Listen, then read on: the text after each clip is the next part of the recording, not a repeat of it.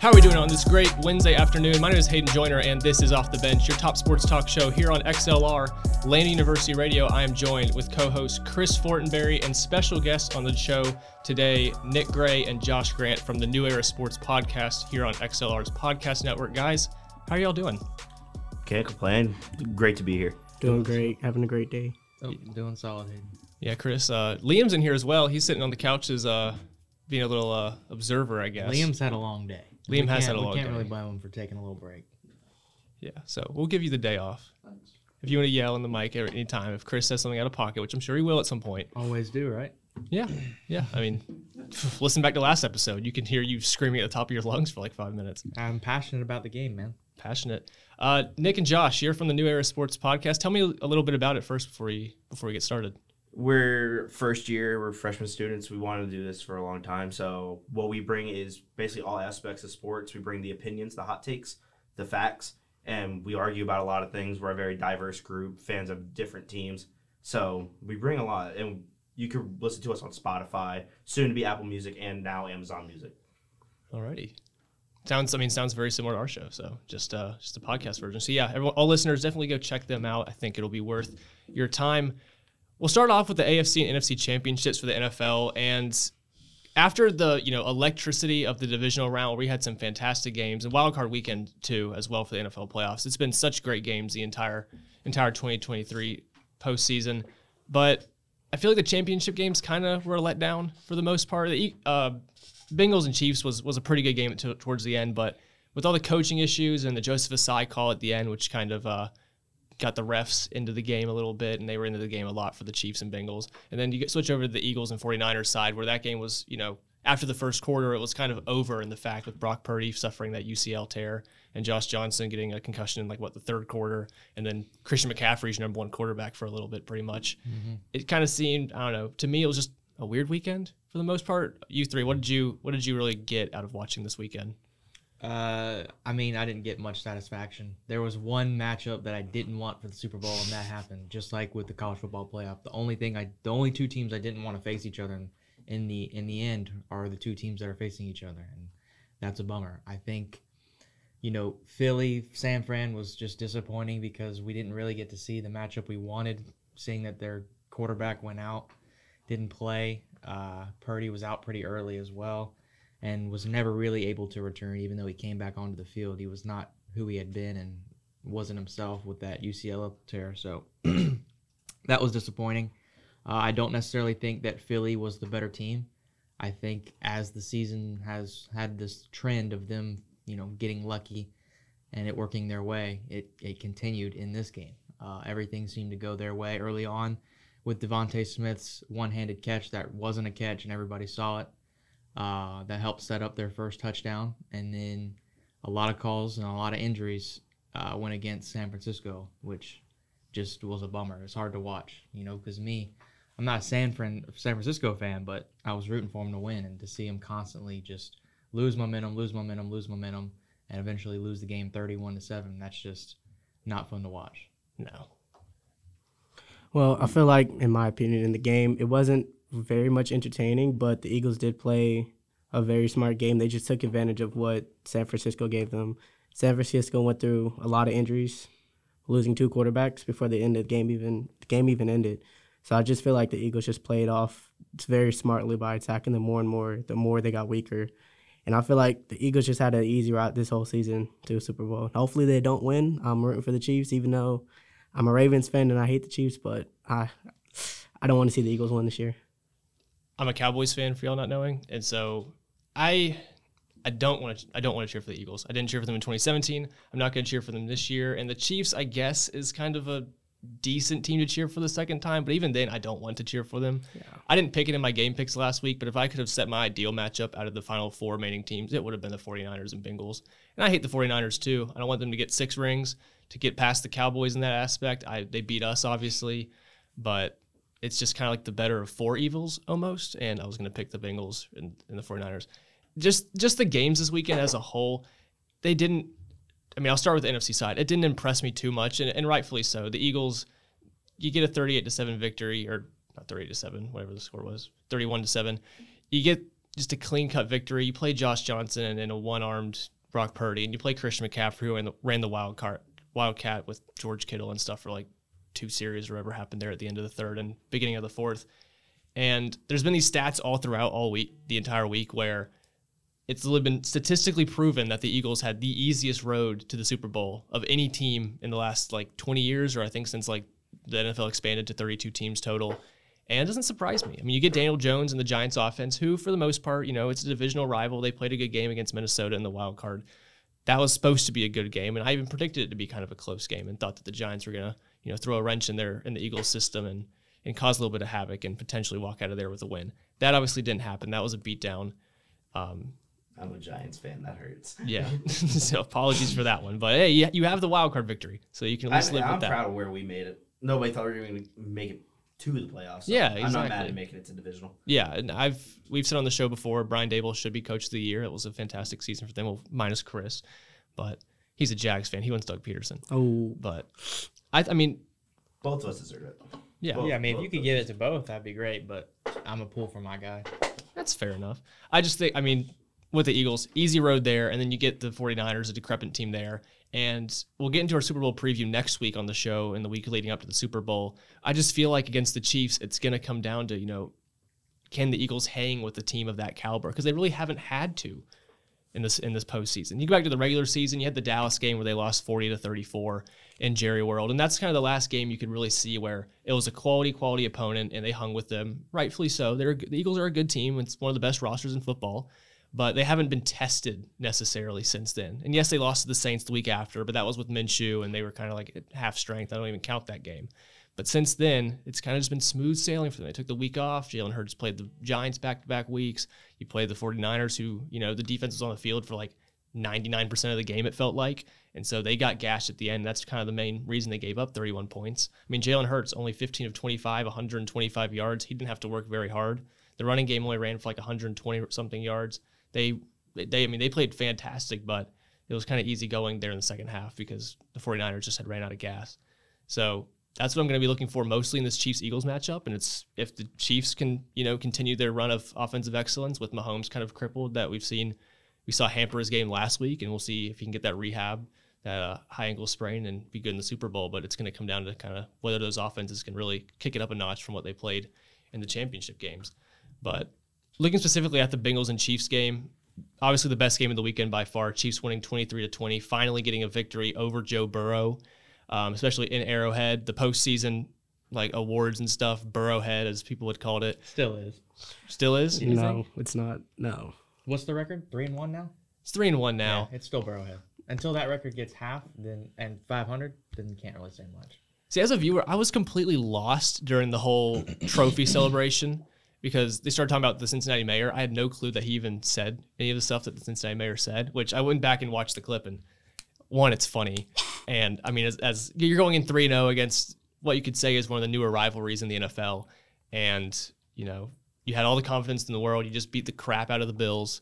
So I kind of get what the mayor was saying. And I mean, Yeah, he's trying if- to he's trying to rally his. He's trying to, yeah, he's trying. That's, what I was gonna say. He's trying to rally the city, and I don't blame any for that. No. I mean, calling Patrick or calling Joe Burrow Patrick Mahomes' father in whatever way he kind of elaborated it in was, you know, out of pocket if you lose, but it's like a legendary statement if you win. So, I mean, it was that 50-50 gamble, and the game came down to pretty much the last play. So, I don't hate him too too much for that decision to to make those statements. But what did y'all see out of this game specifically? Because penalties were one of the main takeaways out of this game. Obviously, the Joseph Ossai unnecessary roughness call at the end, which is warranted. I will say I, I hate the call for the guy, but it is a warranted penalty. We had that weird sequence where it was like two straight third downs or whatever that was. Gave the Chiefs second opportunity uh, down the stretch. There's a lot of missed calls on the Bengals side, especially. I think I've seen like numerous compilations on TikTok and Twitter about missed holding calls and missed holding calls refereeing has been an issue and apparently for the super bowl i can't remember the guy's name but the lead referee and his crew they for the last two seasons have accounted for the most called penalties per game. Out of any refereeing crew it's like 12 penalties per game they've had the last two seasons. So it's looking to be a lot of yellow laundry on the field during the super bowl.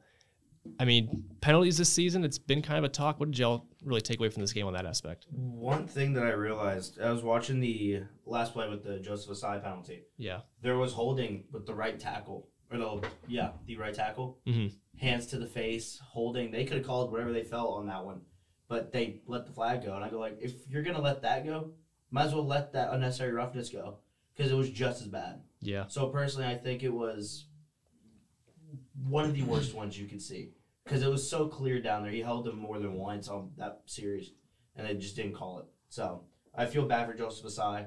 He's a very good player, as we t- could see from the AFC Championship. He played really well, but unfortunately, had that breakdown, and it diminished his whole game for him.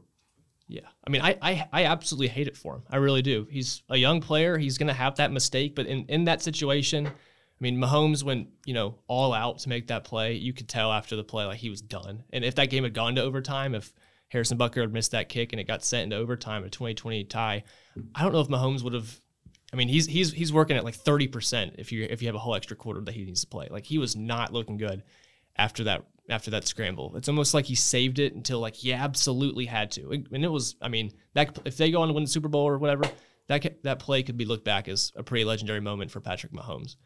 And but for Joseph Ossai, you just you just cannot make that play. You got to be self-aware. I get that you want to, you know, not out of anger, but you know, it's the last play. You want to get him out of bounds as quickly as possible, but you just have to be aware that his his feet are out of bounds. You can't do that. And it sucks for him because that play is going to mark, you know, a big number on his career. It's going to be a big target on his back for commentary in the future over him. And outside of that play, I mean, he was the best defender for Cincinnati the entire game.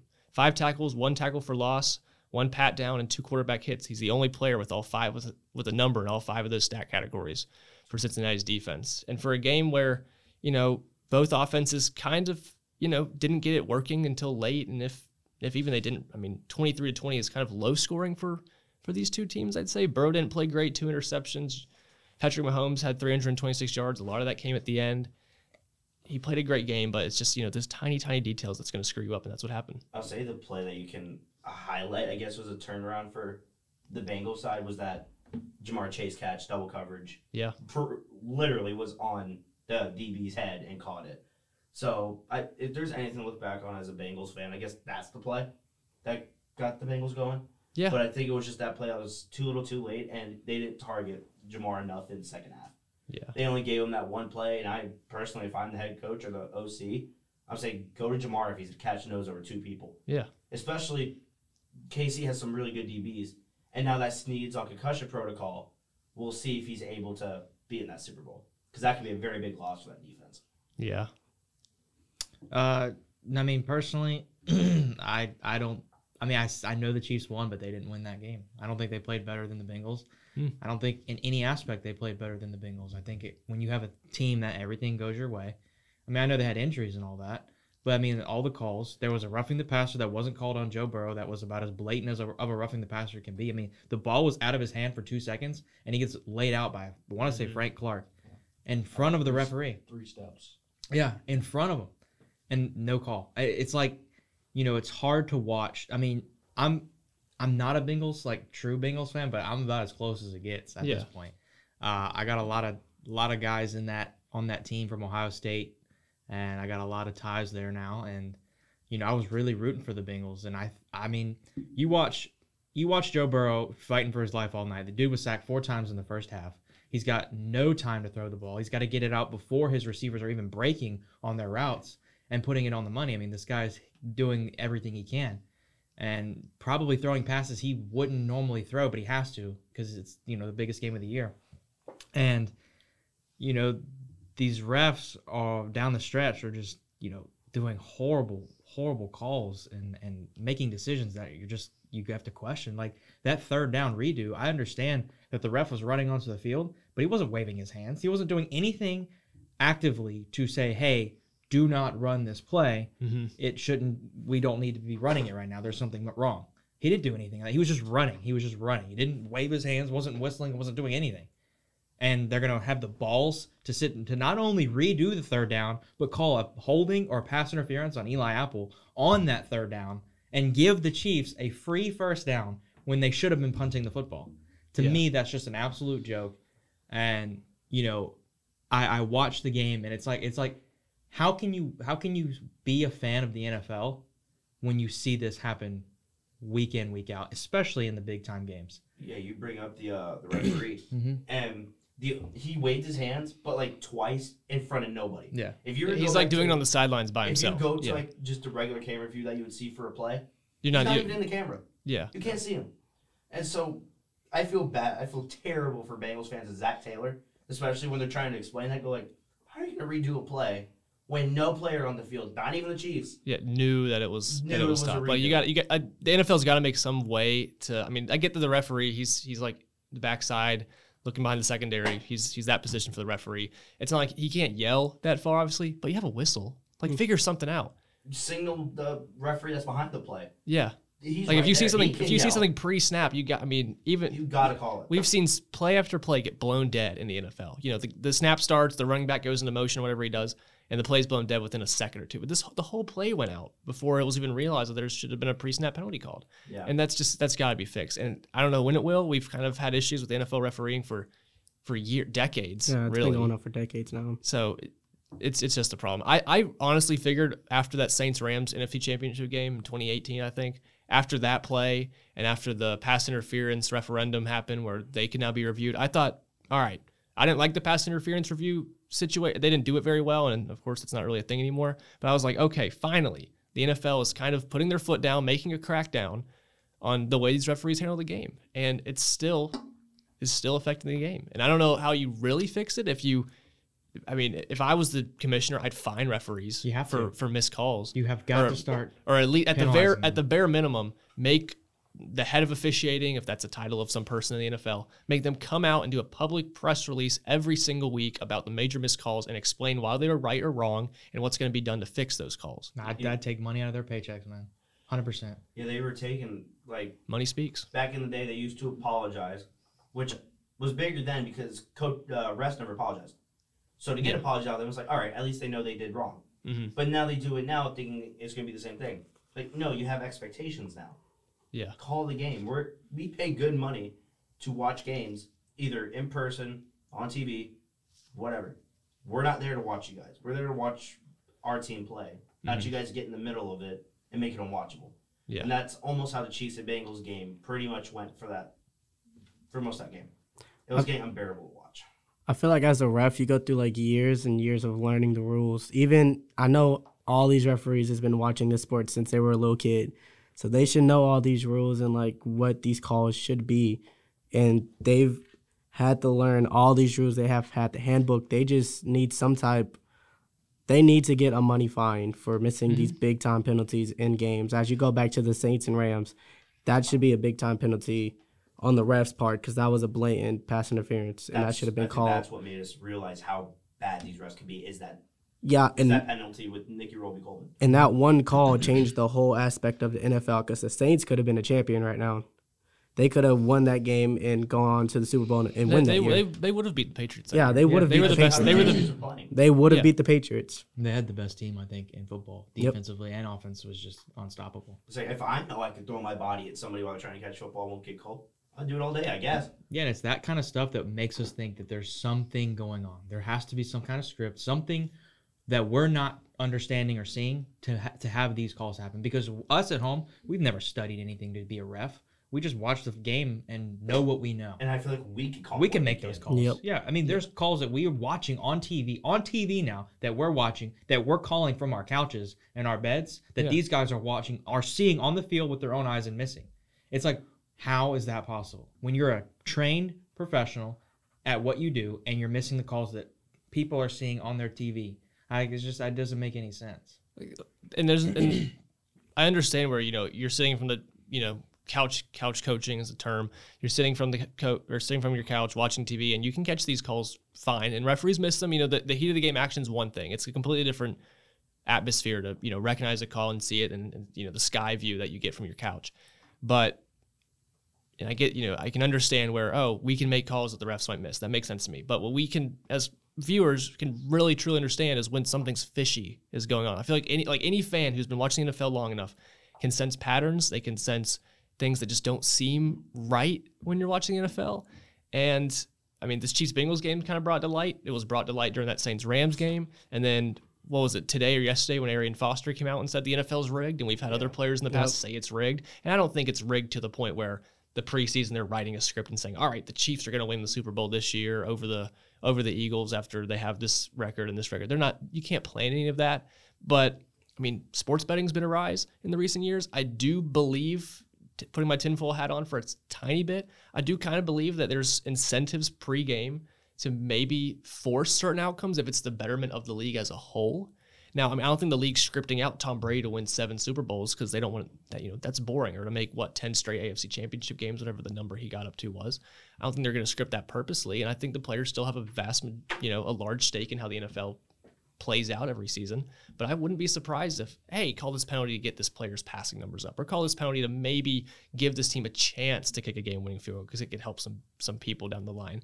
I wouldn't necessarily put that past them. I don't think Arian Foster's, you know, going to be, you know, the letter carrier of this whole thing and, you know, finally proclaim, proclaim the NFL is rigged and everybody just falls in suit. That's happened. Plenty of players on that in the past. But I do think, you know, the fans especially are slowly starting to come to light that, you know, something something might be going on. I don't know. But it I mean, at the bare minimum, the way the refereeing has been over the last at least five years, since I'll say since 2018 when that call was made in the Chiefs Rams NFC Championship game, people have just been completely 100% against the refs. Like, there's never calls where I'm like, unless it's you know against the team my Cowboys are playing, like, oh, good call, ref. You know, like there's just every single game. There's moments where you're just like, why are they calling that? That seems pretty timely, if anything. You know, it just I don't know. And the only way to fix it is to take money out. I really think it's the only way to fix it. Yeah, you start doing exactly what you do to the players. What Joey Bosa was talking about. You know, he goes, I know I'm sitting here getting a fine, and mm-hmm. these guys are going back to their locker room laughing, saying, "Oh, I got that guy. I got him." Yeah. You know, and it's a joke. It's a joke to to punish the players for you know the acts that they do, and not the refs when you know that they're doing stuff that they shouldn't be doing, and they know it, and they shouldn't just get a slap on the wrist and say, "Oh, don't do that next time." No, you have to punish these guys for for screwing over teams' season, especially in these moments. Yeah. For ruining a team season because of your own stupidity or whatever you got going to make you make these calls. Yeah, I don't, I don't, and I'll, I'll backtrack to the game. I don't think the Bengals season was ruined by penalties. I don't think this game was decided by those. I think the Chiefs Rams game was. There's plenty of other games that have been decided on penalties. The the Falcons Buccaneers game in the late uh, regular season where that what was it roughing the passer or hitting the quarterback, calling Tom Brady extended that drive when the Falcons could have taken over with two minutes left. I think that you know ruined that game. There's plenty of other examples of refs ruining games. The Bengals didn't play well most of the game. Joe Burrow had two picks. I'm not going to blame the refs fully on that one, but they did give this team a lot of chances. And even looking at the NFC Championship game before it was kind of decided once Brock Purdy got hurt, the Eagles had seven total drives extended by penalties. And I don't know if that's the most in any game in the league, but it certainly should be up there because seven drives extended that could have been ended that would have not led to points. Seven of those were extended for Philadelphia, and that you know just went along with helping them win the game. Brock Purdy or no Brock Purdy, that was going to help them regardless. So it's just those tiny moments, and whether it's for betting or to try to up the entertainment, a la Drive to Survive style for the F1 fans, I don't know. But the NFL, I mean, at least public explanations at the bare minimum, and I think you should fine refs for it. Just take money out of their paycheck, they'll stop making dumb calls, or they'll be more cautious about it at, at the very least. Or have a sky judge like the AAF did that like overrides refs. They just have like some higher being because the refs, you know, You're gonna have to because there's humans are are flawed, and definitely seem like there's some well, favoritism. to being touch on that, why don't we have VAR in NFL stadiums? Why don't we have that? I said that. Yeah. Yeah, Liam agrees with me. It's like soccer. I mean, how long, Liam? How long has VAR been a thing in, in soccer worldwide? Like realistically, like four or five years. yeah, four. Well, hey, and four- ask yourself, does that not sound fishy then? that they don't have it. Exactly. Yeah, it does. It does. I but I mean, I know fans been calling for it, and I don't understand. It costs. I mean, it costs roughly a few million to fully install that system in each stadium. That's kind of the number for soccer stadiums. But we already have chips in the footballs to track, you know, analytical data. All you know, all the advanced statistics kind of helps with the chips in the football. We've had that for forever. We have the magic yellow line technology. Why can't we just have, you know, on the first down markers on the sticks. Why can't we just have laser sensors that can mark if a ball's a first down? Have them on the pylons. We have cameras in the pylons for crying out loud. Have something there to prove it at the bare minimum. You can still have refs on the field to deal with the player to player stuff, holding penalties. You can't really get a computer to do that. But for the bare minimum, just yardage tracking, have VAR. I think that would solve a lot of issues too. Because we've seen so many so many games decide on whether a catch was a catch or a touchdown was actually a touchdown or a fourth down was actually a conversion or not. Yeah, all it is is balls and lines. It's just just balls and lines. Chris, who is your referee that's like a Michigan alum that was like screwing up the Ohio Yeah, State so, players? I read there's a report going around that Sean Smith, the uh, referee, is a is from Michigan, uh, so therefore they believe he has Michigan ties, and he has been known this season uh, to call and be impartial, I believe, to Ohio State players. He told Garrett Wilson at one point in the season, "This ain't Ohio State anymore. You're not gonna get those calls." We was getting PI'd all game, and then he's the one who got Joey Bosa, uh, and multiple times that night, and you know, of course, against the against the Jaguars. yes. Yeah. So, yeah, they're they're saying it's a it's a definite uh, issue with him going against Ohio State players, and even Garrett Wilson tweeted after that night that that ref don't f with Ohio State players. Was he the one that followed Joey Bosa like to the sidelines to watch him throw his Mhm. helmet and call that penalty on? He was that guy. See stuff like that. It just it just ruins. The fact that it gets debunked by social media too Yeah. just makes it that much more illegitimate. How how do you figure? Well, I mean, like, like that's stuff that should be monitored before you know this happens in games. Like, and the fact that like this stuff on social media is getting millions of views and people are talking about it and like making it more legitimate. You know, like illegitimizes the referee system that the NFL has in place, which goes back to you know script or whatever. I mean, that's just another thing. Yeah. I don't know. I don't know. Something's got to fix it, but It's a major issue right now. Yeah. Getting back to this game, the Bengals and Chiefs especially, I do want to give us refereeing aside. I do think the game was great. I'll give us I'll give a huge shout out to the special teams for Chiefs before we go into a break here in a second. Skyy Moore had that big return in the fourth that set up that Patrick Mahomes scramble, set up the Harrison Also Butker field missed a block in the back. Yeah, on that was Missed a block on that play. Definitely That- missed that's lot a great tie-in. I will say, I think that guy flopped a little bit. nah. That was He- a he did- blatant miss. There wasn't much of a push off. The guy went like that down. He flopped a little bit. Should have been called.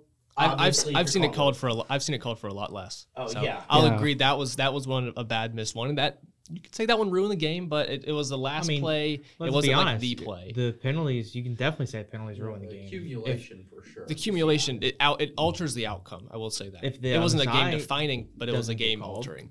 then they don't kick the field goal, and that could have been negated by the hands to the face and ho- double holding that was on that play. yeah, at worst offset. Yeah, Yeah. that's what I'm saying. Like penalties definitely affected the outcome of that game, Oh. 100. percent Yeah, yeah. Like- I, I I think I think yeah, it affected the outcome of the game. I just don't think there was a singular one necessarily that, you know, was the deciding factor. You know what I mean? Just that play, that whole play was the deciding factor. The fact that we're not going to call holding on the Chiefs, but we are going to call a unnecessary roughness on the Bengals and give them a free 15 yards to help their kicker kick a field goal, Yes, uh, which wouldn't have been able to be made with without that penalty. That whole drive was just messed up from the start. Ever since the kick return, the whole drive was just missed penalties. As soon as that ball was going into the Chiefs' hands, they decided the fate of that game. As Exactly. soon as they were punting, they had to have had somebody said, "Chiefs are winning this game.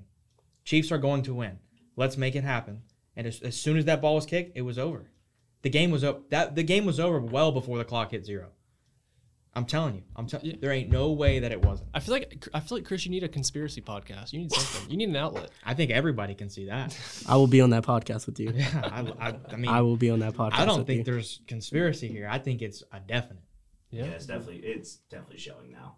Yeah. The holes are starting to get bigger and bigger, especially with now Roger Goodell. They're going to him, and you can just see the wrinkles in this league that are very clear. That's two people got to go: Jerry Jones and Roger Goodell. Roger Goodell's not going to do anything until like another like two three years at least. That dude sucks. Yes. he's got to go. One can hope, one can pray, but we'll wait and see. We're going to go into quick break here. When we get back, we'll talk a little bit more NFL. Coaching carousel's been already kicking off since the playoffs have ended, and uh, we got a second retirement from the goat himself. So we'll review a little bit of the repercussions for that. So stay tuned as well. Remember to download the new XLR app. You know, that's I shouted out last week, and it's a great addition to the station.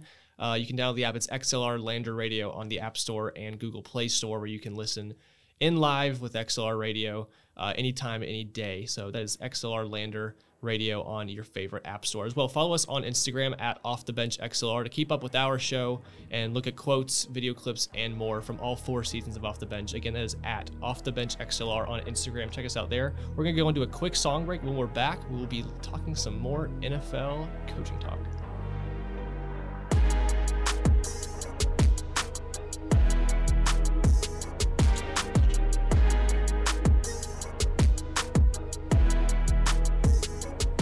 And we are back here on XLR. My name is Hayden Joyner, joined with co-host Chris Fortenberry and guests Nick Gray and Josh Grant. We talked a lot about the NFC and AFC championship games before, and now we are going to we're going to get into uh, some coaching carousel stuff that's kind of been been kicking off the last couple weeks in the NFL ever since you know Black Monday happened after the regular season, and a lot of the contenders who are falling out of the playoffs are now reaping uh, the benefits of, of the coaching world and replacing coaches, firing coaches, hiring coaches, and all of that fun stuff. And it really kicked off. I mean, ever since our last episode on Wednesday, these last six days have been where all the news seems to be coming out.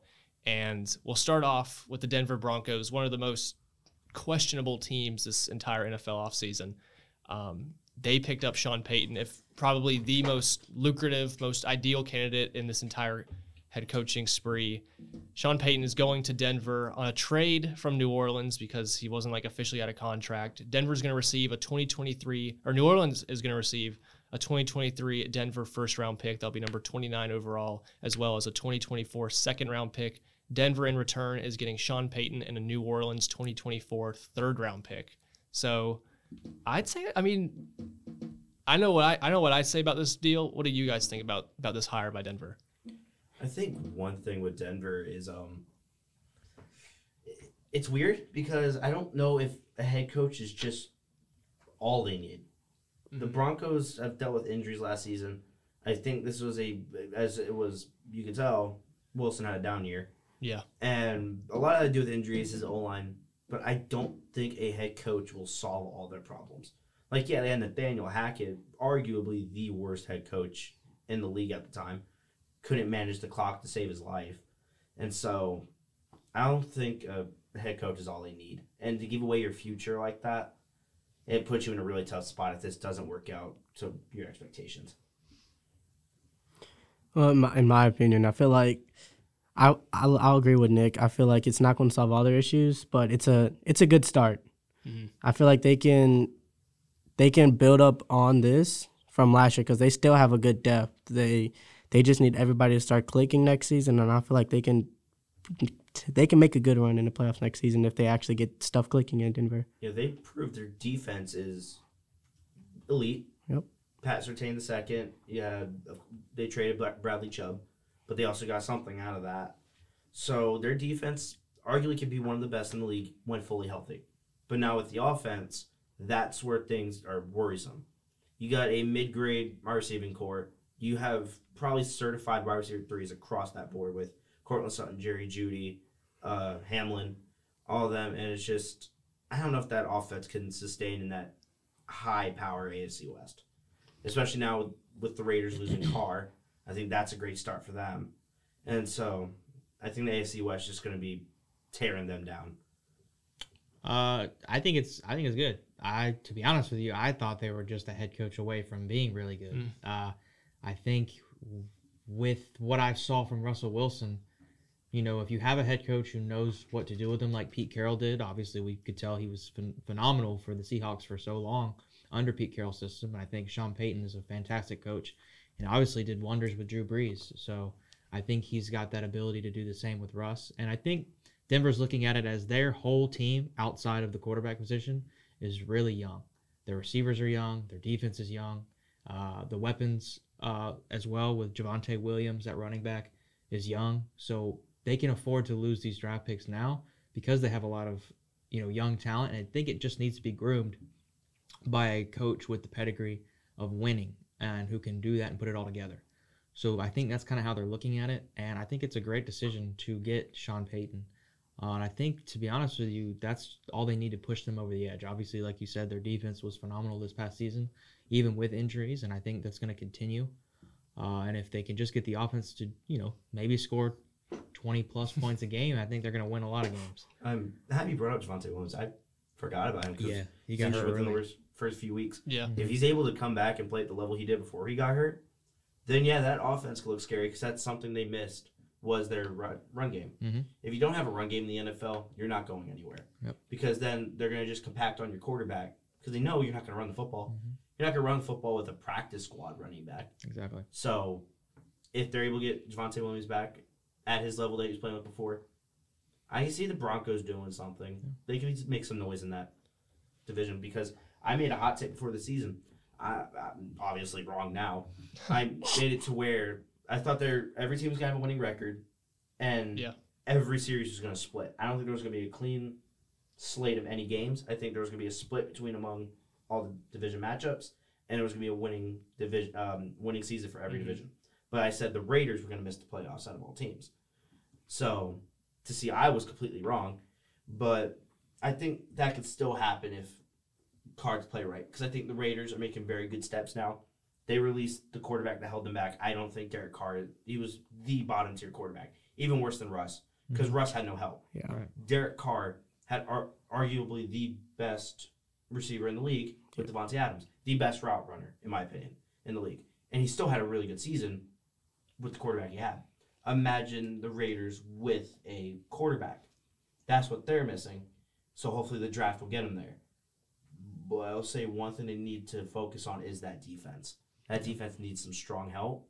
So I'll say I think the AFC West is still scary. I'll say that. For sure. I think that could be a team where the NFC East was like this season, where almost all four of those teams made the playoffs. Commanders missed out by what a game. Pretty much, just yeah. a game. I think they were Yeah. like the were they the ninth team? Or that- they might have been ten team. Well, I mean, if the, Lions. AFC West gets a schedule as easy as the NFC East had this year, then they'll probably make, have all the teams make it Yeah. as well. Yeah, that's a I'll ske- let that schedule rotations. You, know, you can't help it. let that slide. with with Sean Payton, I agree with Chris. This this is a fantastic hire by Denver. You know, you're all in with with Russell Wilson after one of the biggest trades in the NFL in the last couple years that happened last offseason. And like Chris said, this entire season, the entire year of 2021 or 2022 was wasted under Nathaniel Hackett. And they hired Nathaniel Hackett in the first place because they believed that they were going to get Aaron Rodgers in the offseason. He chose to stay with Green Bay. And so now you're stuck with the old offensive coordinator for Green Bay with the quarterback from Seattle who just they just didn't mesh very well. The offense just didn't work in a way that they wanted to. And Nathaniel Hackett, I mean, I'll give him credit. He came in to Denver in the preseason. He said that he was just going to, you know, allow Russell Wilson to do what Russell Wilson wants to do, let him kind of have his way with the way the offense was run. And not to say Russell Wilson was, you know, the person calling the plays or any of that, but it didn't work out in the way that the two expected. They didn't, you know, the offense didn't work in ways that Russell Wilson had succeeded in the past. And that's why this team was one of the I don't know if it's the first time it's ever happened in the NFL, but it was a certain statistical oddity where they were number 30. They were 32nd in the NFL in offensive, you know, points per game, yards per game, all those uh, metrics, and they were first in the NFL for defense. That's why you had one of those the funny stats where it's like if they only averaged like 18 points a game, they would have been like 13 and four at the end of the year. Yeah, I Like- remember you saying that. It's like with the Chargers when that one year they had number one offense, number one defense, And like still missed the playoffs. 30 second special teams. Yeah, you, You need to have a, a very good, you know, combination of efforts. and you bring up that um, Nathaniel Hackett said he's going to let Russ be Russ, but week one he did not show that. What was it, fourth and four? And let's bring up Brandon McManus to kick a, kick a 64 yard field goal. Yeah. Yeah, you're not letting Russ be Russ. You're just trying to take control of your game, and that went way downhill after that. hmm Yeah, I I think with Sean Payton coming into the building, it's going to be a little bit more.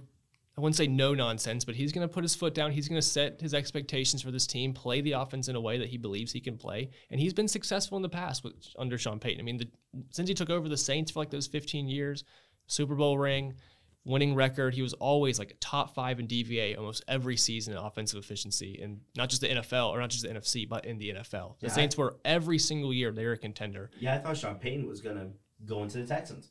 That was my personal prediction. Because I thought the Texans were going to really look at a head coach. Because that's what they haven't had for a long time is a stable head coach. Yeah.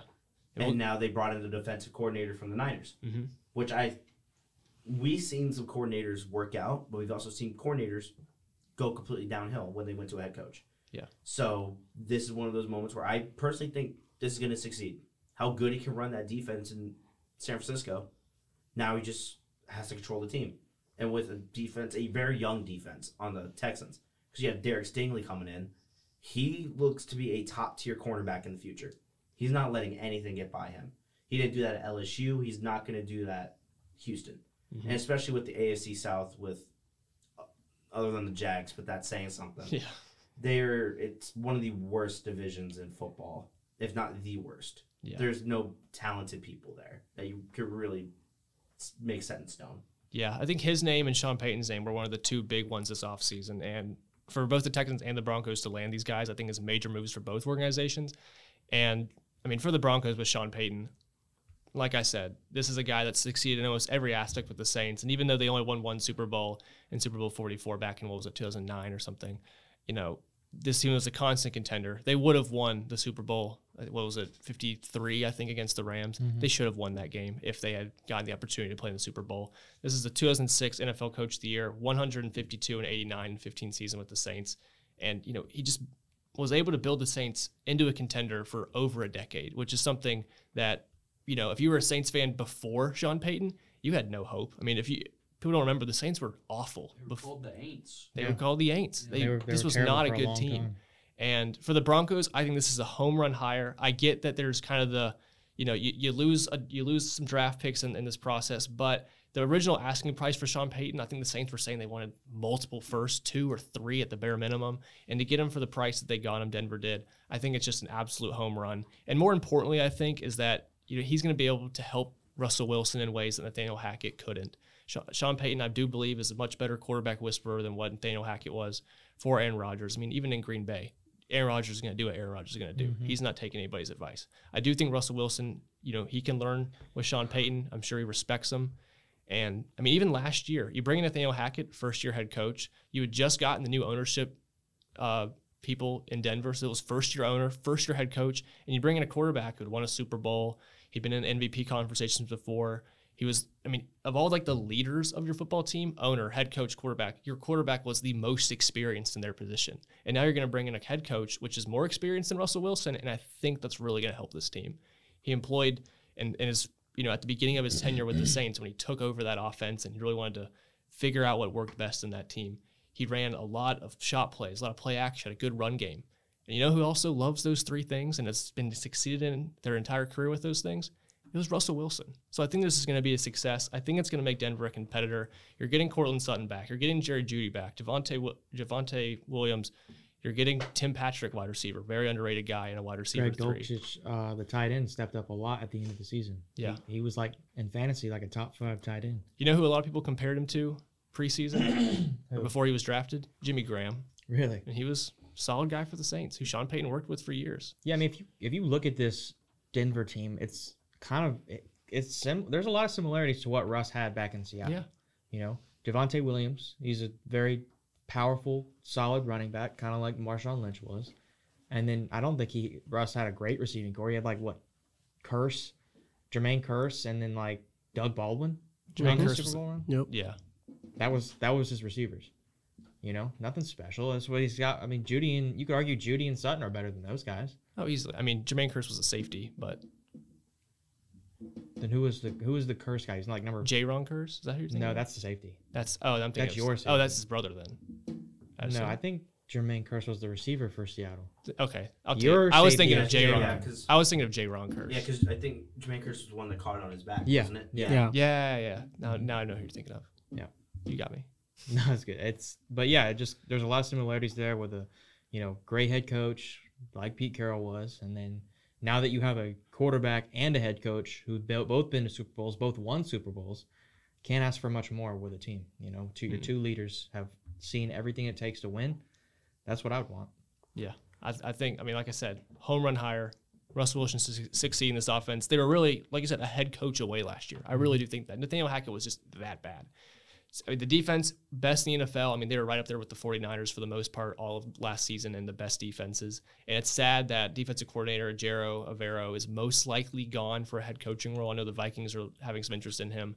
And with Sean Payton coming in, he's probably going to want to redo his staff as well. But I think that guy's a top talent. His name will be on the radar. The Two. Vikings, Yeah, they're looking for a head coach. defensive coordinator. Oh, Yeah. you said I thought you said head coach. I meant defensive coordinator. Okay.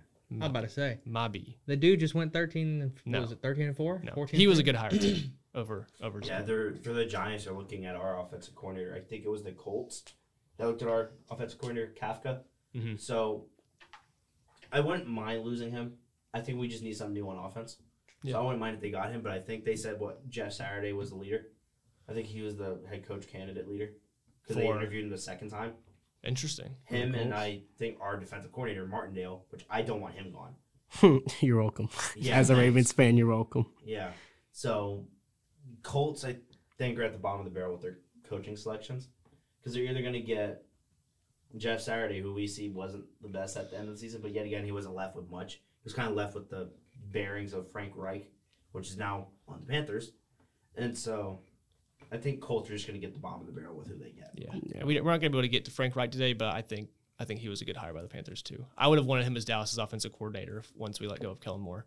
I like Frank Reich. I think he just needed the options, and you know, we've we've we've had Indianapolis as like this label of oh they're a coach away, they're a quarterback away, they've one of the best rosters, best ownership groups for the last like six years, or ever since Andrew Luck really left, and nothing's really worked out for them. When you brought up Kellen Moore, I was thinking Kellen Moore was going to go to the Panthers because I know he was one of the interviews. he was one of the few that too. had second interviews. I I firmly believe that Carolina was getting him, but So I guess um, Frank Reich made sense. yeah. Yeah, it's a toss up for me. I don't know if that guy's any good or not. Since you know, he hasn't. I mean, he he was decent with the Colts, but like, He's very good with the Eagles. yeah, but who was the OC? He was the OC. Yeah, so there you go.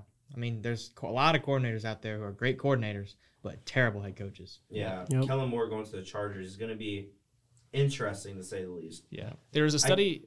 there's a study done. I think it was one of the Eagles front front execs like a while ago. They helped oversee the study that was like, does being a successful coordinator, offensive or defensive, does it correlate very well to being a successful head coach? They found zero correlation in that study. Like, it's an almost complete toss up if you're a coordinator and if you're really good at your job as a coordinator, if you can be a successful head coach. And what they did find though in the whole study was that the most, or the absolute best indicator whether a previous coach is going to be a very good head coach is if they were a very good head coach previously. And that ties back to Sean Payton, successful head coach there. I think he'll be a successful head coach here. And we've seen, I mean, just looking at the Super Bowl right now, Andy Reid was great for the Eagles. I mean, he was he was top tier head coach for the Eagles. They needed a change of face.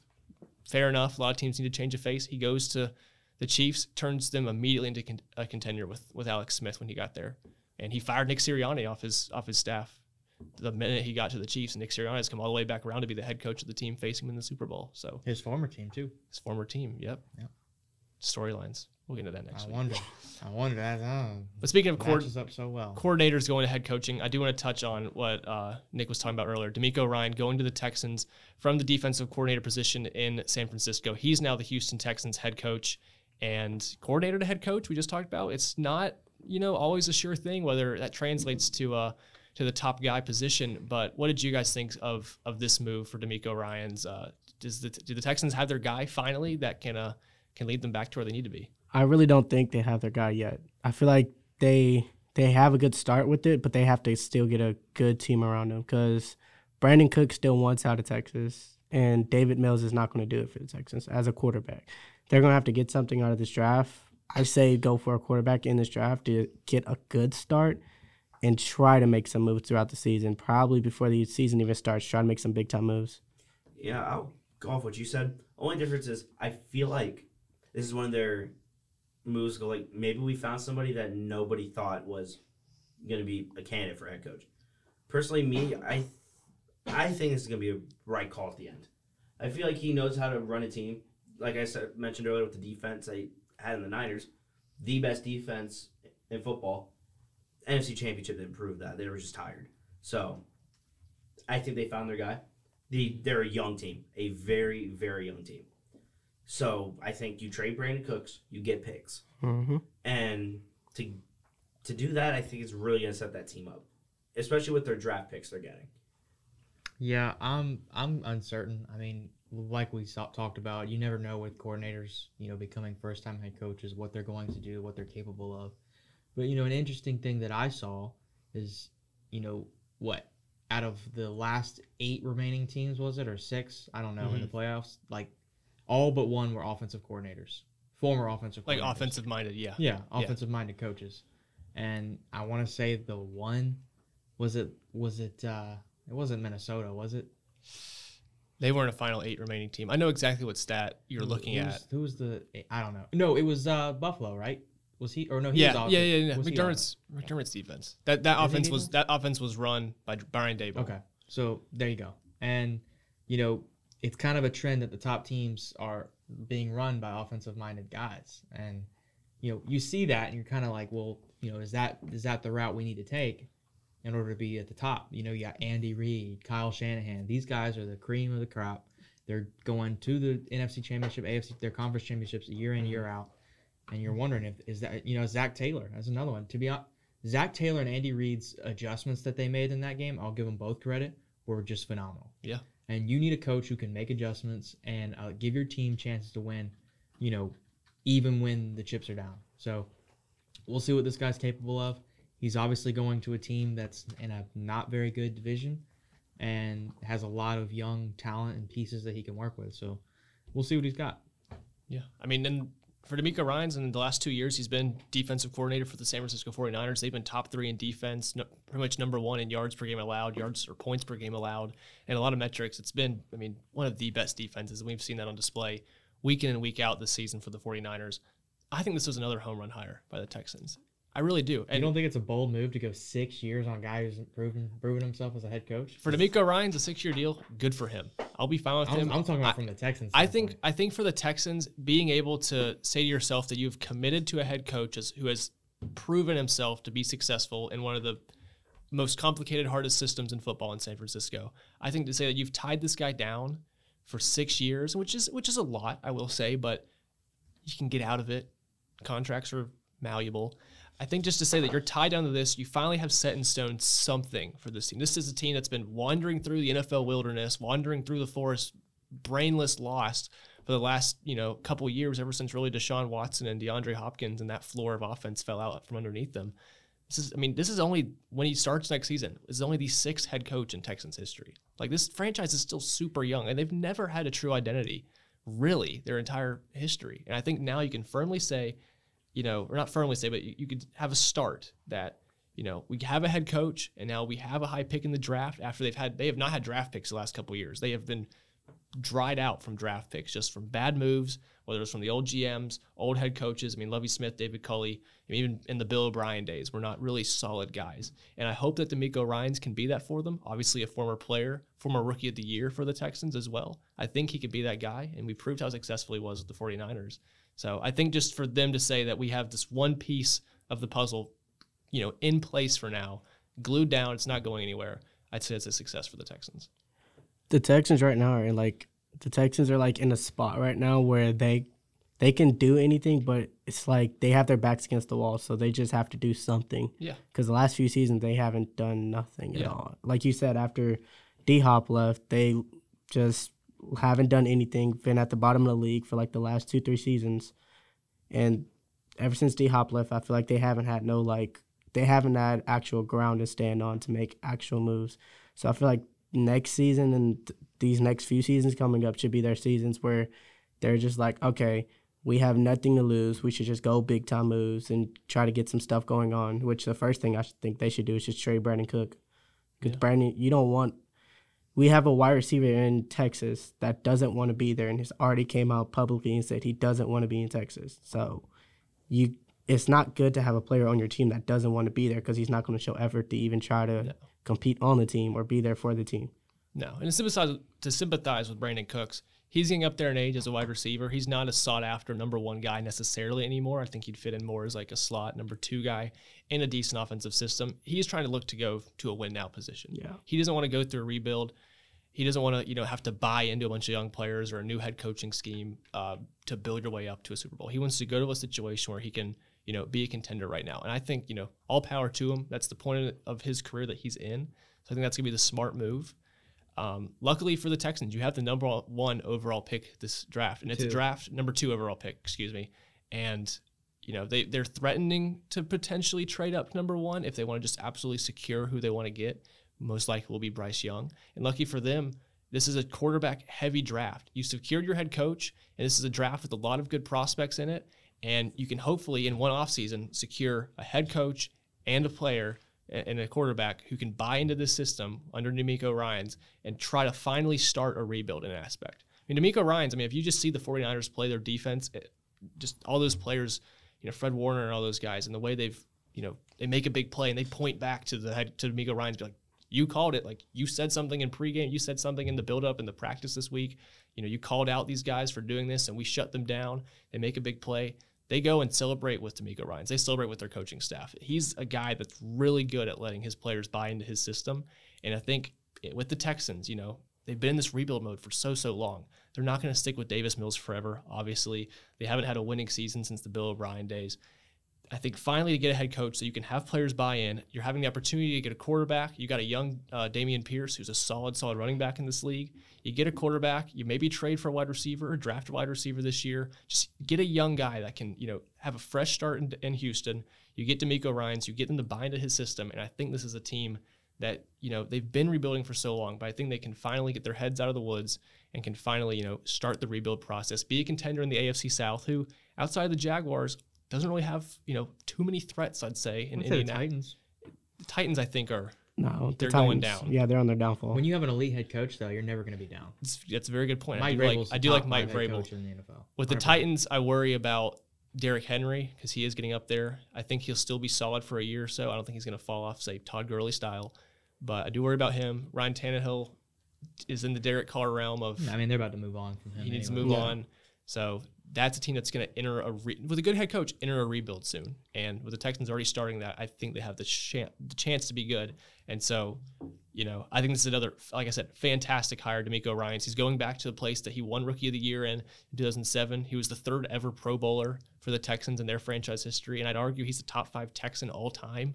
You know, with Deshaun Watson, with um, with DeAndre Hopkins, with JJ Deshaun Watt. Watson's the top five Texan of all time. yeah, This is a 21 year old franchise. I, I'd argue he's a top five Texan. I really would. Yeah, it's a sad, it's a sad, sad fact, but I would Didn't argue play the top for a five while Texan. and left him. Yeah. As a Texas fan, when you're looking at the power rankings every week and you're either 32 or 30, you start to not like being a fan of that team anymore. And when your highlight over the past few seasons is you almost beat the Cowboys, you guys start looking at looking at yourselves like you guys start something somewhere. And That's- hopefully, that's- like you mentioned, this is starting. That somewhere. I, I truly believe this is the start of that. I, I do think so. What's concerning for me though is you signed a guy who's never been a head coach to a six-year deal, and three years ago was an inside linebackers coach. He was just the inside linebackers coach. He was a defensive coordinator for the San Francisco 49ers from 2021 to 2022. Mm-hmm. Yes, he did good, but this defense was already good before he got there, before he was running it. Mm. So you could argue that this guy took over a system that was already succeeding. He was he took over a defense that was already has been succeeding since what 2019 when they went to the Super Bowl. Was that Yeah. when they went? yeah, I'd, s- yeah, I'd, I'd say around then. Yeah. So that's the only thing that concerns me is in 2017 he was a defensive quality control coach. Yeah. Then he took over as the inside linebackers coach from 2018 to 2020, and just had the job of defensive coordinator for the past it looks like two seasons. I'd argue that quick ascension up the coaching ladder says enough about him. Or it could just mean that San Fran has been a good team the past couple of years, and their coaches are getting poached. That's a good point. The defense has But been good. all those coaches now, who have gotten poached, they've all been successful. I mean, Matt LaFleur, Mike McDaniels, Robert Saleh last year, they've all gone to their new teams and done what was asked of them. I mean, yeah, yeah, for So, sure. I, I- I, mean, I- I Saleh's done- understand the- done okay, but by no, he obviously effed up the quarterback. He's a de- he's a, I mean he's a defensive guy, so the defense he did his job there. The offense was you know dog crap, but that's but he's the head Zach coach. Wilson. He's got the whole team, Yeah, not just the yeah. defense. But I mean, I'd say I mean for the Jets from last year to this year, huge step, absolutely huge step. Yeah, Forward. but you You get quarterback right. you're like you took a, a huge step, but then like it's like he took three steps forward and four steps back with the drafting of Zach Wilson. Like, yeah, your defense is great and everything looks positive, but you drafted a quarterback who's so garbage that he co- cost you from going into the playoffs when you had a playoff ready team. This team was ready to go. This team was a winning team, and the only thing that held you back is the position that you were supposed to draft, and you effed up. That's the head coach, man. Did Robert Saleh draft Zach Wilson? he got drafted. Zach Wilson Was No. 2020? That He wasn't got- Saleh? no, no, who- who so I drafted think him? was year after. Yeah. Was it? No, it was 2021. He was drafted. Zach he was Wilson was drafted drafted by- behind. With Zach Fields was just drafted two years. he was ago. drafted with Trevor and Fields. Yeah, Zach it was Wilson two years ago. Yeah, Saleh wasn't there. this was his first no, year this as is his head first coach. season. I can't remember. It was that one head coach that nobody liked. Yeah. I can't remember his name. That can't be right because DeMeco Ryans was the defensive coordinator in 2021. This was 2022. Yeah, but he was DeMeco Ryans was the defensive coordinator for San Fran in 2021. We're talking about the Jets, though, aren't we? Yeah, but Saul, this had to have been his second year. He's saying that That was he Saul's was. first year. Can't be his first year Let me see. Let me look it up real quick. because he. he This there's was no way. Saleh's. Let me. What's Robert Saleh's coaching list? 2021 through present is what this says. So yeah, he was he drafted Zach Wilson. Okay, this was was this a second? This was a second year. What the heck? Yeah. Sorry, Is he not a- second year? Really? He was not a rookie last year. a Rookie head coach He was a rookie head coach last year, not last this year. 2021. Yeah, okay. All right. I'll give it to you.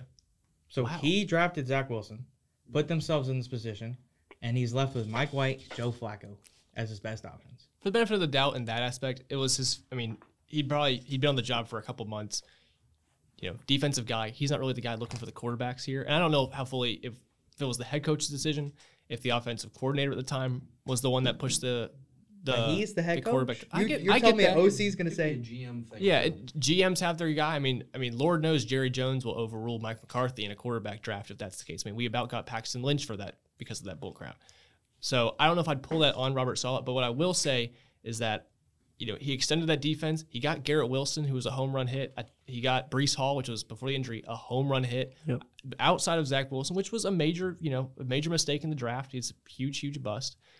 I do think he did a phenomenal job with the Jets in the two seasons he's had. He led a successful team two years, a team that competed week in and week out. And I think that team's only going to go up. And I will add him to the list of the Kyle Shanahan coaching ladder, coaching tree, whatever you want to call it, that's been a successful head coach so far. And he's a lot of ways to go. Mike McDaniels has question marks as well. But I do think there's been time, like, you know, multiple, multiple examples of guys coming out of the San Francisco system being successful. And that's why I'd put I'd put money on the back of DeMeco Ryans being successful in Houston as well. I mean, we'll have to wait and see. We will. We will. Sauce Gardner too. Oh, Sauce- Jesus. Sauce throw it. That, is that the best draft class of any individual team in the last decade? It was about as Top good as it gets. I mean, I, I wanted Jacksonville to take Sauce number one. Yeah. Over Travon Walker. That would have been a way better pick. I- uh, Much I- better. Hindsight's twenty twenty, but yeah, I do agree. I, no, it's not for You- me when I'm you knew it- screaming at. Jacksonville. Draft Sauce. The guy didn't give up a touchdown in all of high school or college, and you're not, not going to pick him. You're going to pick a guy who had what four sacks in three years at Georgia. The whole job is to get sacks, and he had like four in his career. And you're going to draft him over a guy who's never given up a touchdown? You can't trust Jackson. I mean, you trust him with Trevor Lawrence first round pick, but it's like, what's the odds Uh, uh, Jacksonville's gonna Urban nail Meyer, two baby. straight And first you're overall? saying Dougie P needs to be coach of the year, and he drafted Travon over, you know, that, uh, No, I'm saying he deserves to be coach of the year because he had that garbage on his team and still made it to the playoffs and hung with the Chiefs and lost by what one possession Yeah, against a team who's in the Super Bowl. that's fair. I'm Team Brian Daboll. Well, here we'll jump into the last head, co- or head, not even a head coach, but the last big coaching signing over the last couple of days that we've gotten to see. That's Kellen Moore leaving the Cowboys 18 hours later, hired by the Chargers um, to be their new offensive coordinator, replacing Joe Lombardi there, who I think all of all of the 12 Chargers fans in existence really wanted to leave. So they get they get a guy in Kellen Moore who's had proven success in the offensive side of the football with Dallas, and I think, I mean, I hate to be the the you know always being positive, but I think the Kellen Moore to to, to Los Angeles is a you know a bang up move for them as well. I think all these teams in the last couple of days have you know absolutely nailed their head coaching. There's no move that was like Lovie Smith to the Texans. I'm like, that's stupid. You sh- that's that's like a, a surrender and punt kind of move. You know, I think all the moves so far in the last in the last week or so have been home run hits. I mean, I'm the Dallas fan, so I have things to say regarding Kellen Moore later. What did you guys get from from this move for to offensive coordinator for Kellen Moore? It's weird because it's a team that wasn't too bad offensively all around, and I hope he just doesn't treat Herbert like how he did with Dak, because Dak is we call him a gunslinger, but he also leads the league in interceptions while playing less games. Yeah, that showed this year. Yeah, Really big. so I know you're a Cowboys fan, but I think Kellen Moore was an iffy move for an offensive coordinator on a team that I don't exactly think needed the offensive coordinator. They needed a defensive coordinator, if anything. So Yeah. Kellen Moore going to the Char- Chargers, it's going to be something to watch. I'll give it that. Yeah, um, I I don't really know uh, what to say. I mean, Kellen Moore had like spurts of really good things on Dallas, but I didn't like the way he ran Dallas's offense at all. I don't think that he ran y'all uh, and put y'all in a position offensively to win football games. I think, you know, you put you put your fate into a quarterback who has proven time and time again he cannot get the job done. Hasn't gotten the job done. Could, couldn't get the job done. Didn't get the job done, and yet you still went to this guy to try and win games. I mean, it's not like you got Tom Brady, Aaron Rodgers, any of these guys who you know win a lot uh, back there. You have Dak Prescott, and you know you're out here letting him sling the ball when, like they said, he missed what four or five games this year, Yeah, and he was what top two or number one in pat picks. I think can't remember was if he was he was either one or two I with think he Josh was Allen. one. I They're think he kind was of one. That's, yeah, him and Josh Allen were fighting over it. Real that's hard. just horrendous. That that's absolutely horrendous. And uh, you know, Dallas, I think in the '90s, I know it's a different era, a different time, but you always succeeded with the run. Uh, and I just don't understand why that wasn't more of a an aspect of, of Dallas down the stretch. I mean, yeah, you can say Zeke wasn't himself, but you still had Pollard, and you know you can use those two guys, both of them, in and out, in and out, putting together a scheme like Philly does, and like Philly did mm-hmm. against San Francisco, of just establishing the run, establish the run, and all your quarterback needs to do is throw for 225, make no mistakes. I mean, just that's all you got. Keep the ball from the defense, throw 225, maybe get a touchdown or two, and let the, the running game take over. That's that's all Dallas needs to do. It's what you did with Aikman. I don't understand why Dallas doesn't continue with that system because you know you you threw a lot with Romo and that didn't get you anywhere. You're throwing a lot with Dak that didn't get you anywhere. So it's it's hard for me to understand why anyone would hire Kellen Moore, especially like you said the Chargers, who their offense really wasn't the issue. It was the defense playing like garbage with all the talent in the world. So I don't know. I don't understand the hire. We'll see how it works out for the Chargers. Um, but like you said, I think defense was more of the necessity than offense. I think I compare Dallas and, and the Chargers very similarly. I think they're very parallel mirror images of each other when it comes to AFC versus NFC. And with this with this coaching exchange of Kellen Moore going from Dallas to Los Angeles as the offensive coordinator, I think that really reflects kind of the places both of these teams are in and what they expect out of these, both their systems. Both teams have had great offenses in the last couple years. Have had good offensive weapons. Dallas this year was a little, you know, a downtick from previous years. Call that on scheme. Dak missed a few games. Dak, you know, the interceptions were a problem. A lot of those can still be can be attributed to you know unluckiness. I think whatever factor, there's some advanced metric that applies that. His was very high this year. He didn't have you know the luck and with the bounces and some of the tip balls that happened, and that plays into the weapons that Dak had around him. I will say, with the Chargers and Dallas, I think both teams finished in a spot where the offenses are good, but they just expect a teeny tiny bit more out of it, or at least just something different to switch up the way the offenses are run.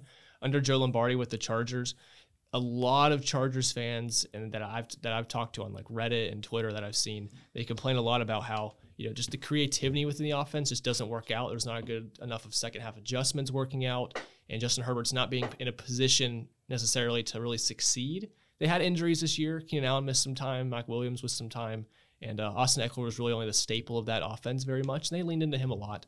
But I do think with with uh, bringing in Kellen Moore, I think you're going to have that ability to have a little bit more creativity, just kind of like a different, you know, a different take, a fresh face uh, on the side of the offensive ball, and you know can just just change a little bit of things up to tweak their offense. I mean, this is a team that you know on the defensive side of the ball was successful in the playoffs. They led the Jaguars 27 to nothing at one point, and you know should have won that game and gone on to Arrowhead to play the Chiefs. That didn't happen, and that's kind of falls on Brandon Staley, and that falls on the offensive coordinator Joe Lombardi, which I've talked about in previous episodes, where you know they decided to keep throwing the ball down the stretch instead of running the game and playing football the way the game presented itself, and that's on Joe Lombardi, the previous offensive coordinator, to blame.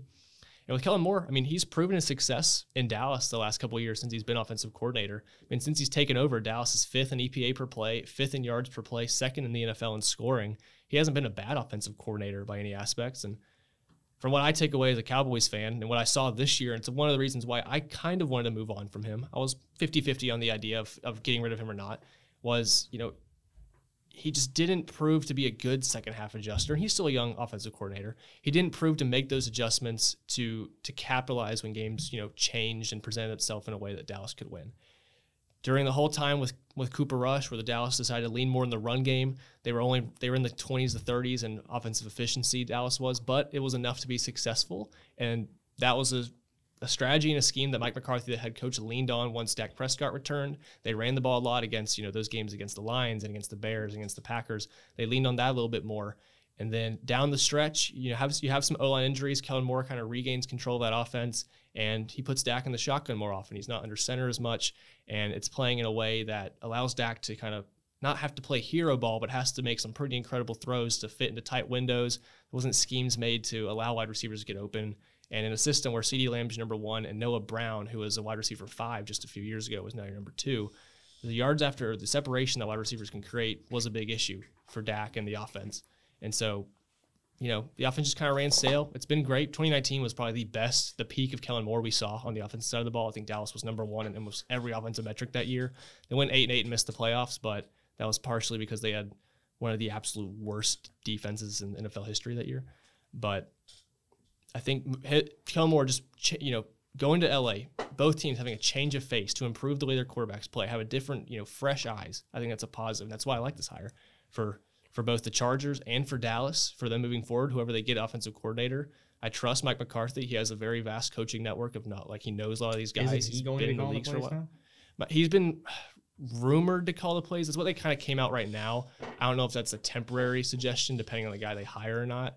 I, am not banking on anything right now, but if he does end up calling the plays, I'm not necessarily scared of that. I know a lot of people are panicking because of the way they ended things with with Aaron Rodgers in Green Bay. But I'd say that the way it ended with Mike McCarthy in Green Bay is the exact same way it ended with Kellen Moore in Dallas. You know, offense was slightly successful, but it wasn't enough to get you over that hump. And so you just have to change face. And they got Mike LaFleur, and they were successful. And for Dallas, you're getting rid of Kellen Moore, and you get a new face in there and just change up a little bit. I mean, Kellen Moore, the only reason he's on this team was because when Mike McCarthy came in and hired his own staff, they decided to keep Kellen Moore because Dak Prescott was still kind of developing. He was still young. It was only like his third or fourth year in the NFL, and they wanted to, you know, create, you know, just keep Kellen Moore in there because that's what Dak was used to. He knew that offense, and it had been successful in the past. In 2019, like I said, it was like the number one offense in the league, and so you keep Kellen Moore in there just to have that continuity with Dak. And now it's finally time to get rid of him. I mean, Kellen Moore's the last remnants of the Jason Garrett, Scott Linehan offensive system that went eight and eight three straight years for Dallas back in uh, at the end of Tony Romo's career. So I think him leaving finally kind of frees up the way Dallas runs the football or runs their football team and uh, can figure out some ways. But I think this is this is a good hot, good move for both teams in that aspect. I will say. I like how you did the um, Chargers and Cowboys reference that they that they're like some of the They, same. I I, they're very good offenses that always come short. yeah, because I They're the feel like team. with both of those teams, they they can have like a one dimensional team where they just do the same thing over and over again, but they can also rely on their backup as a running game because their running game are both very good. As Tony Pollard had an amazing season this year, Mhm. and Austin Ekeler had an incredible season this year. I feel like him going to the Chargers is going to bring that same aspect, but he can push it a little bit more. But I feel like with his, he has to succeed more with like staying out of that one one dimensional offense and having to go into like a 2D offense and doing way more. Just like Greg Roman in Baltimore, the reason all the fans, even me, wanted to get Greg Roman out of Baltimore is because we were all run, run, run whenever we know our quarterback can throw the ball and he's shown potential of him throwing the ball. But if we get him to throw the ball more, we just we have to get him to throw the ball more and not just stay on a run, run, run because that's why Lamar has been Yeah. ended the seasons, both seasons on injury, the last two seasons now. Yeah, and I, I that's what I believe for a lot of coaches is that sometimes you know a coach can be really good and the system can work, but it doesn't work to its full degree, and you think there's potential that needs to be unlocked, and so you you try to make that replacement from good to great in coaching.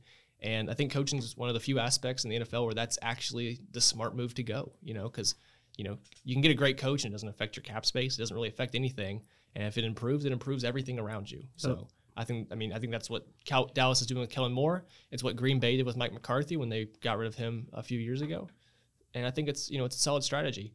Um, Josh, I'll tell you, do you know you're sitting next to the biggest Lamar Jackson hater on planet Earth? Yeah, I'm I'm the I love Lamar with a Oh passion. my goodness. I've loved him ever since he was in high school. We won't start love on this one. I just I just had to let you know. I'm not gonna get like heated or anything. I just, you know, personally, I haven't seen enough from the guy to warrant any hype. Is what I'm saying. I think he's a great runner, but as a passer, I don't really think he's got. And you can, I know everyone's gonna say, well, he hasn't had any great receivers in Baltimore, but you know, I- what I see is he was 14 and two in 2019. They had the number one offense, I believe, in the NFL. They had a top five, top ten defense in the NFL that year as well. Went to the playoffs, lost to a team they shouldn't lost, shouldn't have lost to. They lost to what the Titans. Titans. Yeah, Yep. In a bad fashion. And since then, they've had one playoff win, I believe, and it was against the Titans Against the maybe the year Titans. after. The next year, yep. And uh, that's it. That's that's been all. And from what I've seen is Lamar. Yeah, he got hurt last year, so they didn't go. And the year before. Didn't go And to the the year playoffs. before. Probably the year before that. Got Three Every single- year- every three single straight, Was it three straight season-ending injuries? Yep. Your boy J.K. Dobbins said if he would have been in, they'd have won this. year. Yeah, Because we would have. Tyler Huntley jumping on from like I think it was Which- the three or four. I never four. laughed so hard at an NFL play.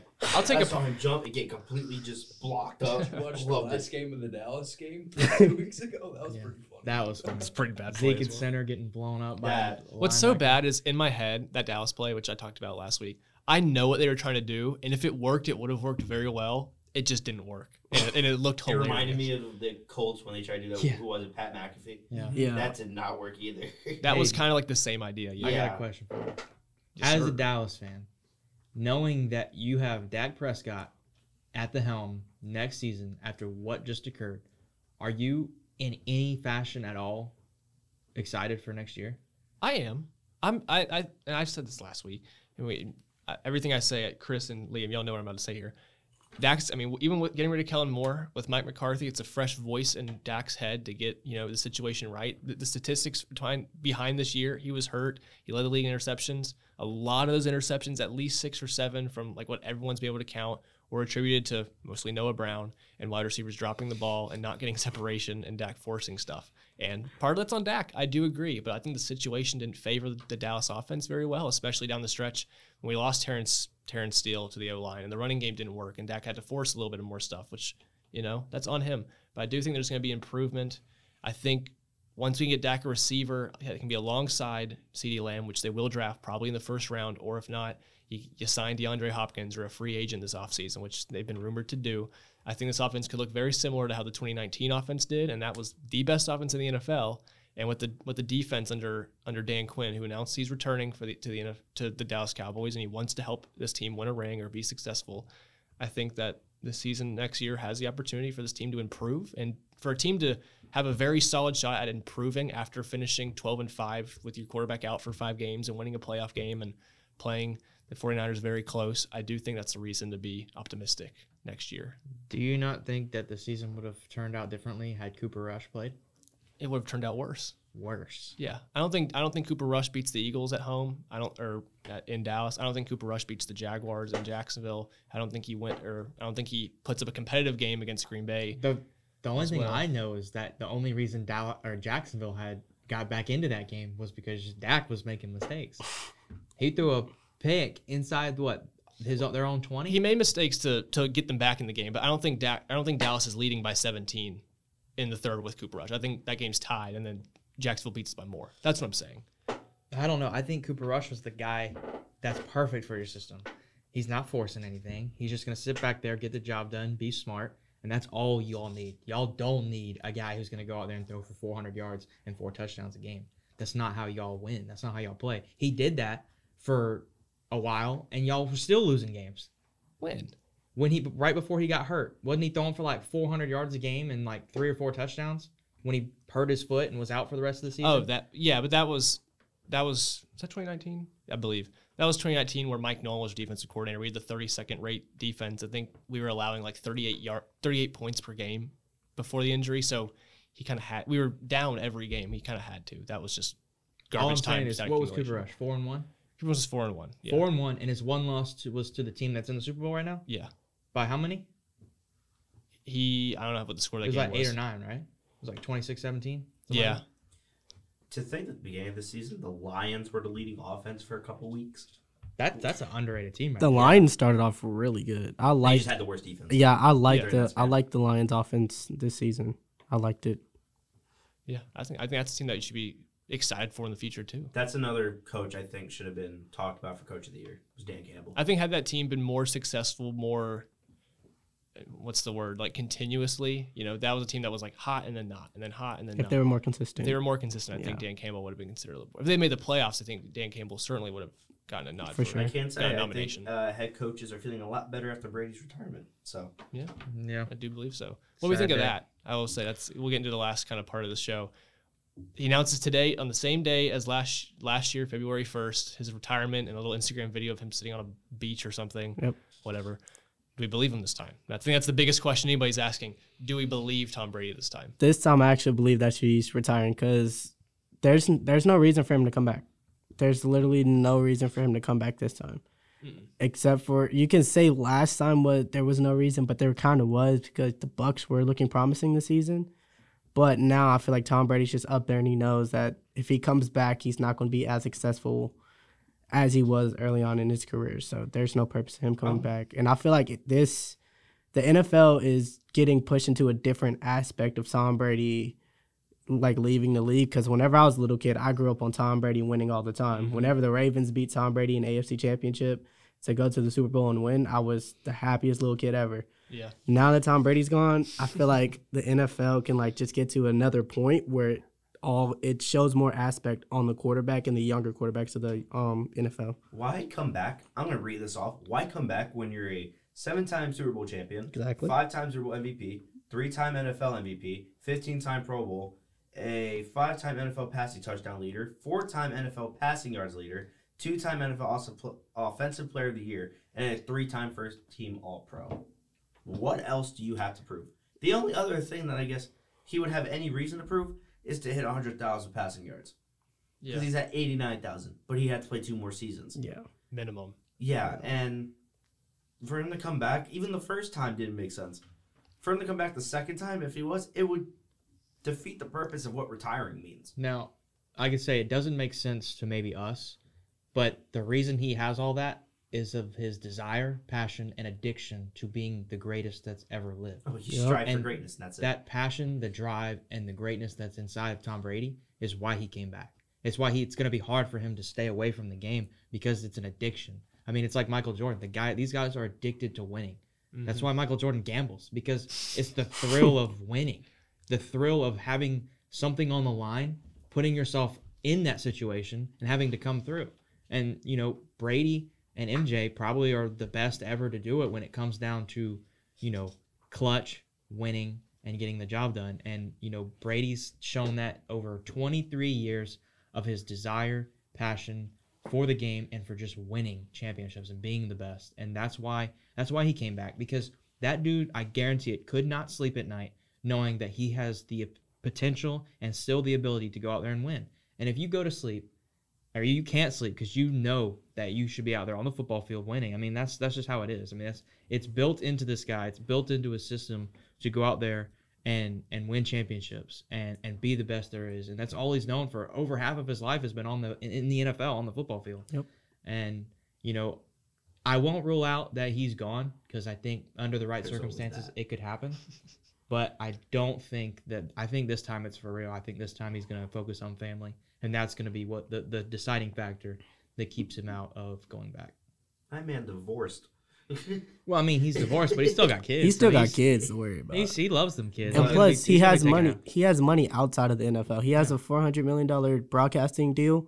He can take that. That's still income that he has. I love being able to say that if there's any stain on his resume as a player, is Yeah. that the Giants and Eli- he's winless against the Giants and Eli Manning in the Super Bowl. I will be more than happy to say that during any argument because I feel like he's the type of player that if you say, "Oh, I've beaten Tom Brady," there's something to that. Yeah. Because Hey, that man in the Super Bowl, it's like the final boss. That's what it felt like. He always made the AFC Championship. I feel like he always made the Super Bowl.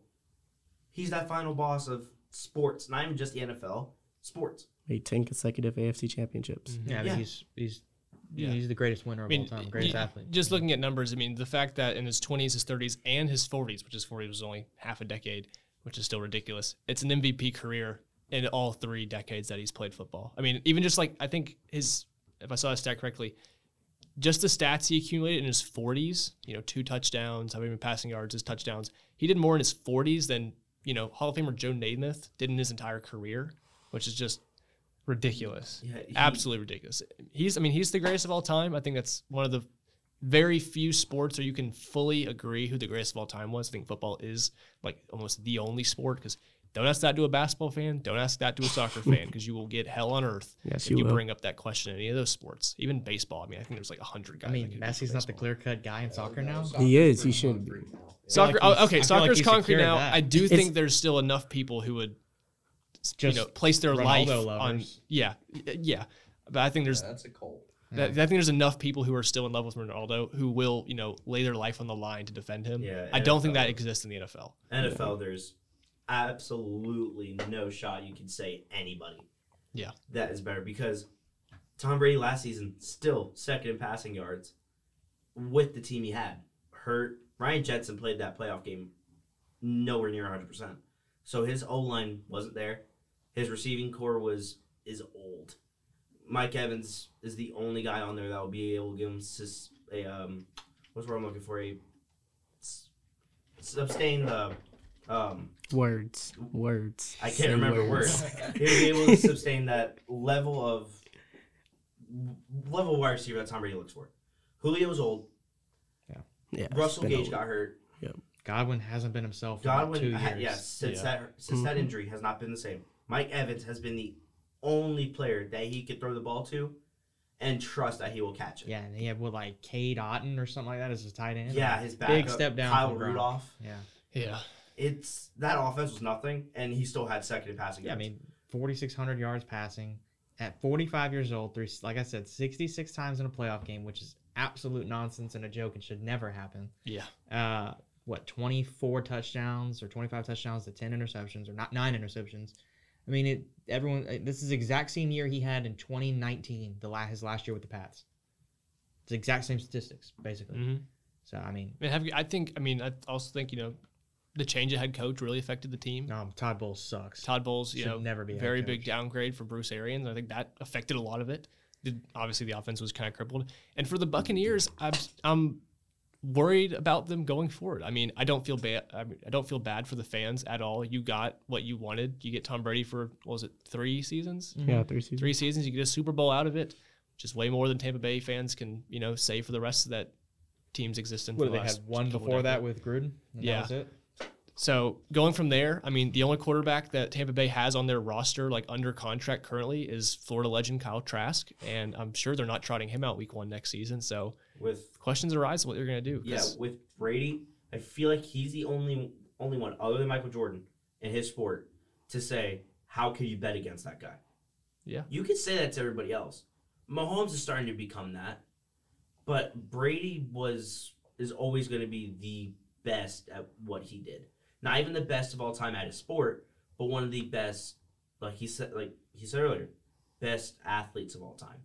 Winners. He's just one of the best. He's He the best is winner best of all time. second to none in what he has done in his tenure with the NFL. Even outside, I hate him as a player. I hated going against him. Even Me as too. A, even as a Giants fan, yeah. I hated going against him. I mean, Dallas was 0 what six. He never won against them until his final game. Dallas finally got the victory. Jayron Kearse got his last interception. And Jayron Kearse kept that football. He tweeted out today. He was like, "Glad I got the last one." he has it on his kitchen table. So nice little trophy for And him. over here, they're talking about him going to the Raiders, having him in different jerseys, and I'm like, No. I had that feeling. I thought he was going to play one more season. I couldn't see it.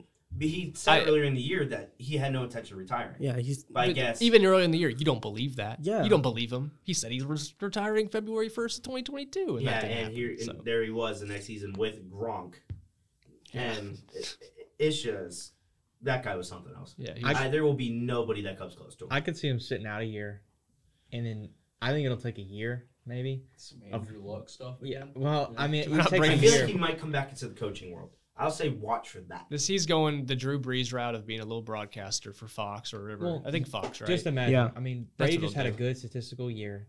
He still has the arm talent.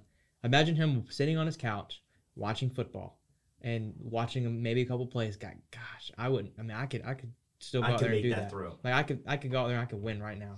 And that that temptation is gonna eat him up. And I don't know. I don't know. Maybe a year from now, he's he's rethinking. You know, I mean, maybe. a couple guys have come out of retirement before. I don't I don't see why he couldn't or shouldn't, but who knows? No, no. Now it's is Aaron, Aaron Rodgers is what the last guy left of kind of that era. Our childhood, yeah. yeah, Yeah. and then he's gonna He pull. looked He's gonna pull the Brett Favre going to the Jets for a year, then going to the Vikings once Kirk Cousins contract. I don't know. Does San And then Fran not stand out for Aaron Rodgers being from Cal? They need a like a standby like quarterback because I I, mean- wouldn't even At, trust the- Trey at this point, at this point. yes, I think once Brock Purdy got hurt, and that's going to take s- what was it, they say six months Six of months, recovery, yeah. which is going to bleed into the offseason and training camp. Yes, I think for San Francisco, your quarterback room once you get Aaron Rodgers would be an absolute mess because then it's like you get him and you're going to have him for at least a year, so you can't just.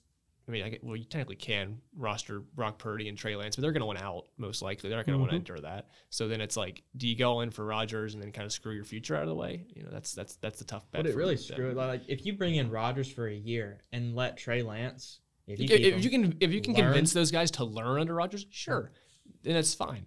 But for Trey Lance, I mean, he's already had a, you know, a career to be told. You know, if, if he has to sit behind a guy, I don't, I don't know. He might want out. He might want a fresh start. I'd be I, like, I don't know. You I, I don't know. lost His, to I don't the know his worst team in the NFL much. week one. He you're wants gonna, to you're gonna sit here and learn and do what I tell you. I'm Shanahan. I went to the Super Bowl. I went to these the championship. Yeah. So you need to do what I say. I drafted you. I took a chance on you. You sit here and learn, and you can make your lo- career a lot longer Yeah. by learning under Aaron Rodgers than by just being thrown out into the fire and doing what you did last year and losing to the dang Bears, or this year and losing to the Bears week one. So I don't know. I think trophy to be held for Chicago, isn't it? yeah, Justin yeah. You beat you beat uh, San Fran you week beat one. San Fran week one. Who would have thought? Two of the three wins came in the first three weeks of the year. How about that? And like So all of San Fran's one. losses came in the first five games of the year Yeah. under Trey Lance. So There you go. I I'm not saying Brock Purdy's the goat, but he did what he did what Lance couldn't. I, I mean McCaffrey definitely definitely helped That it also out, definitely but helped, uh, yes. no, Purdy played phenomenally. So. Yeah, well, I think that might do it for us for the show. I think we've hit everything. Been a solid show. Nick, Josh, glad to have you two Yeah, on as thank you. well. I think you are uh, be much better than Liam. Always. yeah, I was just talking about NASCAR. Poor Liam. Liam will be back. He had a long day of of meetings and Yeah, arguments and yeah. delegation is a better way to put it. Yeah, I'll take that. Yeah, but guys, thank you as much. Uh, shout out New Era again if you if you feel like it. Give me give And me a just, rundown. just an update, season two will be dropping on Friday. We are recording on Thursday. We'll be posting on Friday. So season two will be coming out this week. I'll be sure to link y'all both in the in the description. Chris, Nick, Josh, thank you all for all being on there. To listeners, remember to download the XLR app. Again, I said this last break, but got say it again. The XLR Lander Radio app. It's available on iOS and Google Play stores. You can listen to any show at any time on the app, and it's just as easy as downloading it and starting it up on your phone. Again, that is XLR Lander Radio on your iOS or Android device. Remember to follow us on Instagram at Off the Bench XLR. There you can look up quotes, video clips, and more content from Off the Bench and keep track of the show. You can view stuff from all four seasons, almost all 100 episodes of Off the Bench. We're we're narrowing down there to episode 100, so we're right on there. This is episode 93, I think. Liam, fact checking on that. I think it's 93. We're right up there, so stay tuned for all the festivities coming with that. Again, that is at Off the Bench XLR on Instagram. Remember to follow us as well on our podcasting network. We're available at Off the Bench on all major podcasting platforms, including Spotify, Apple Podcasts, Google Podcasts, and anywhere else you choose to listen. You can listen to all episodes off the bench, all 93 from all four seasons dating back to 2019. So check us out there. Again, that is off the bench on all major podcasting platforms. Remember to stay in the game and off the bench, and have a good night.